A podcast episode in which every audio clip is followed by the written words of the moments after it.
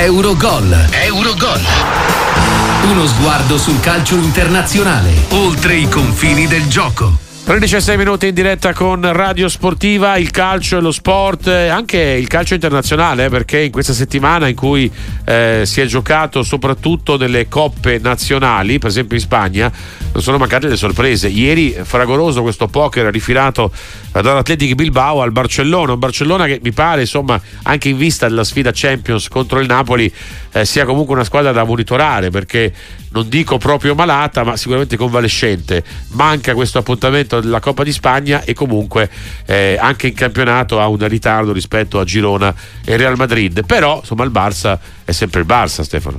Decisamente sì, ne parliamo con chi ieri ne ha parlato e soprattutto l'ha commentata questa sfida, quella tra Atletic Bilbao e Barcellona su Tele Lombardia. Matteo Zorloni, benvenuto e grazie.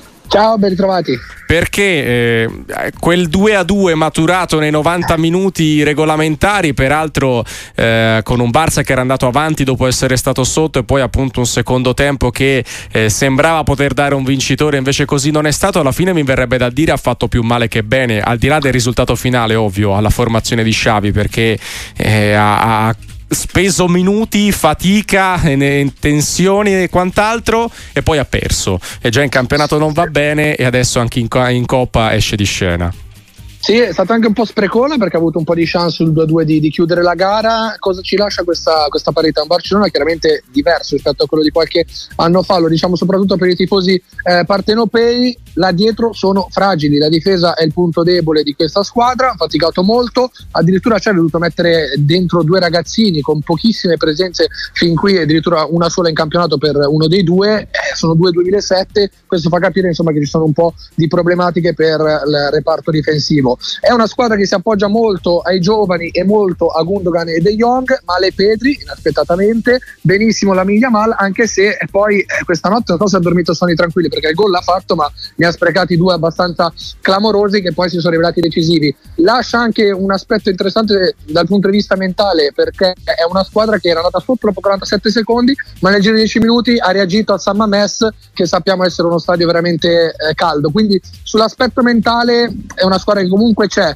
Ogni tanto si perde, Xavi deve chiaramente continuare a lavorare. Diciamo che è meno, come dicono in Spagna, equipo coopera, è meno una squadra da eh, manifestazioni come le coppe più sul lungo tragitto. Infatti l'abbiamo visto lo scorso anno con la vittoria della Liga. Questo dà buone speranze ecco, al, al, Napoli in vista della, della sfida di Champions. E più che altro eh, le, le, molteplici peripezie economiche della società hanno di fatto portato una, una, squadra ad avere sì dei campioni penso a Lewandowski penso allo stesso Felix Gundogan e via dicendo però ad avere di fatto una seconda linea di, di ragazzini, perché giustamente tu li, li accennavi poco fa, uh, Fort, Cubarsi, è entrato Guiu, eh, lo stesso Yamal che è un 2007, cioè 2007 qua forse giocano in primavera, cioè è davvero un Barcellona che è in un momento di transizione eh, storica notevole, forse però ecco nel parallelo con il, l'Athletic di ieri eh, viene meno no, quello spirito che c'era in passato dove c'erano i ragazzini che però erano di un certo spessore, di un certo livello e che davano anche anima ed identità alla squadra. Oggi forse si è un po' persa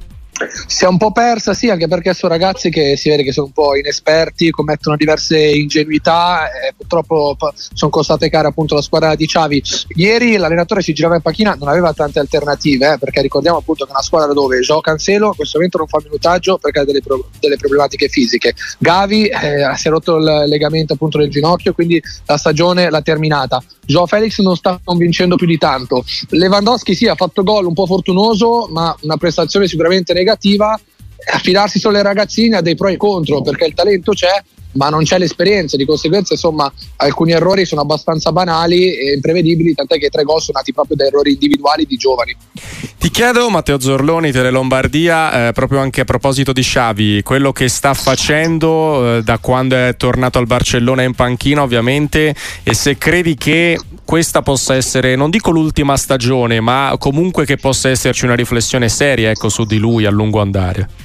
Eh, sì, in realtà la riflessione c'è già stata con la Supercoppa perché dei colleghi appunto di Barcellona mi avevano comunicato che insomma la sua posizione era un po' traballante e la sfida con lo Zasuna era decisiva. Poi quella sfida lui l'ha vinta 2-0, ha fatto malissimo in finale eh, di, di Supercoppa con il Real Madrid temporeggeranno un po' perché chiaramente vogliono vedere cosa farà adesso in Champions. Ci sono delle problematiche un pochino più grosse in questo momento in eh, società. Con lui almeno è stato avviato un progetto, questo è l'aspetto positivo. Può lavorare insomma eh, con calma. Ha lavorato bene in questi anni, ha riportato appunto il Barcellona a vincere la Liga, però evidentemente non basta. Ricordiamoci che nonostante si dica tanto che la società è in difficoltà, quest'inverno hanno speso 40 milioni per un talento brasiliano che non abbiamo neanche visto noi in Supercoppa in Coppa del Re. Quindi anche qui ci sono tanti punti di domanda sull'aspetto economico del, del club. È una situazione un po' traballante.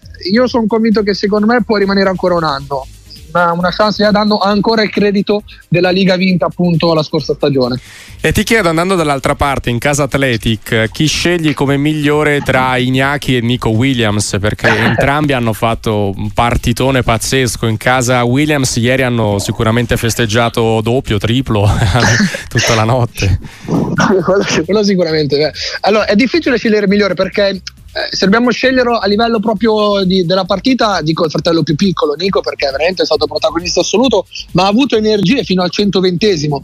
Però ricordiamoci una cosa, il fratello Inaki arrivava da un viaggio intercontinentale con poche ore di riposo, è riuscito a mettere lo zampino e a tornare a essere il capocannoniere della, della stagione per la sua squadra.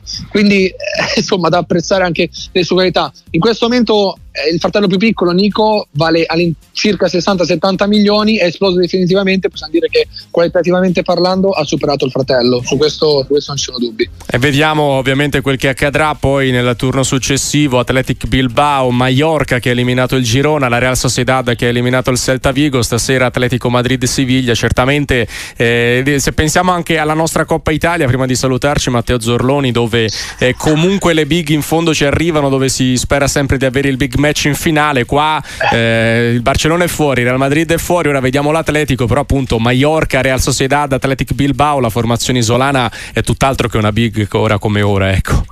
No, assolutamente, è stata una sorpresa anche il risultato di, di, ieri perché il Girona sta facendo molto bene in campionato, la squadra di rivelazione, possiamo dirlo senza ombra di dubbio per quanto riguarda la Liga, un risultato un po' sorprendente, non, non lo aspettavo neanche io, però insomma eh, viene premiato lo spettacolo e la voglia di fare perché anche ieri Atletico Bilbao ha messo semplicemente più voglia di vincere la partita e poi il risultato gli ha dato, gli ha dato ragione, ha costruito un po' di più, è stata un pochino più cinica e di conseguenza è una manifestazione dove vince chi ci mette più cuore. Diciamo che a differenza del campionato italiano, del calcio italiano, italiano c'è più voglia di segnare una rete piuttosto che aver paura appunto di, di subirne una.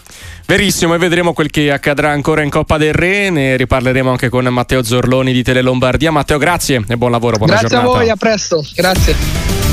Eurogol. Ci ascoltiamo proprio Xavi, quello che ha raccontato in sala stampa dopo la sconfitta del San Mamés, questa sconfitta che lascia il segno perché porta all'eliminazione del Barcellona dalla Coppa Nazionale. Beh, penso che ci sia un progetto molto molto buono.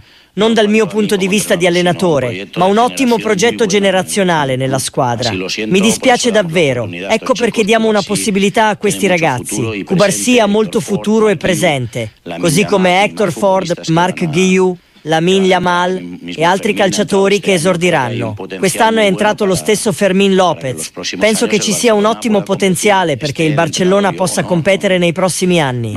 Che io alleni o no non è un problema, ma penso che oggi sia l'inizio di qualcosa che può essere importante. Ma serve lavorare, serve lavorare e vincere. Il Barça deve vincere.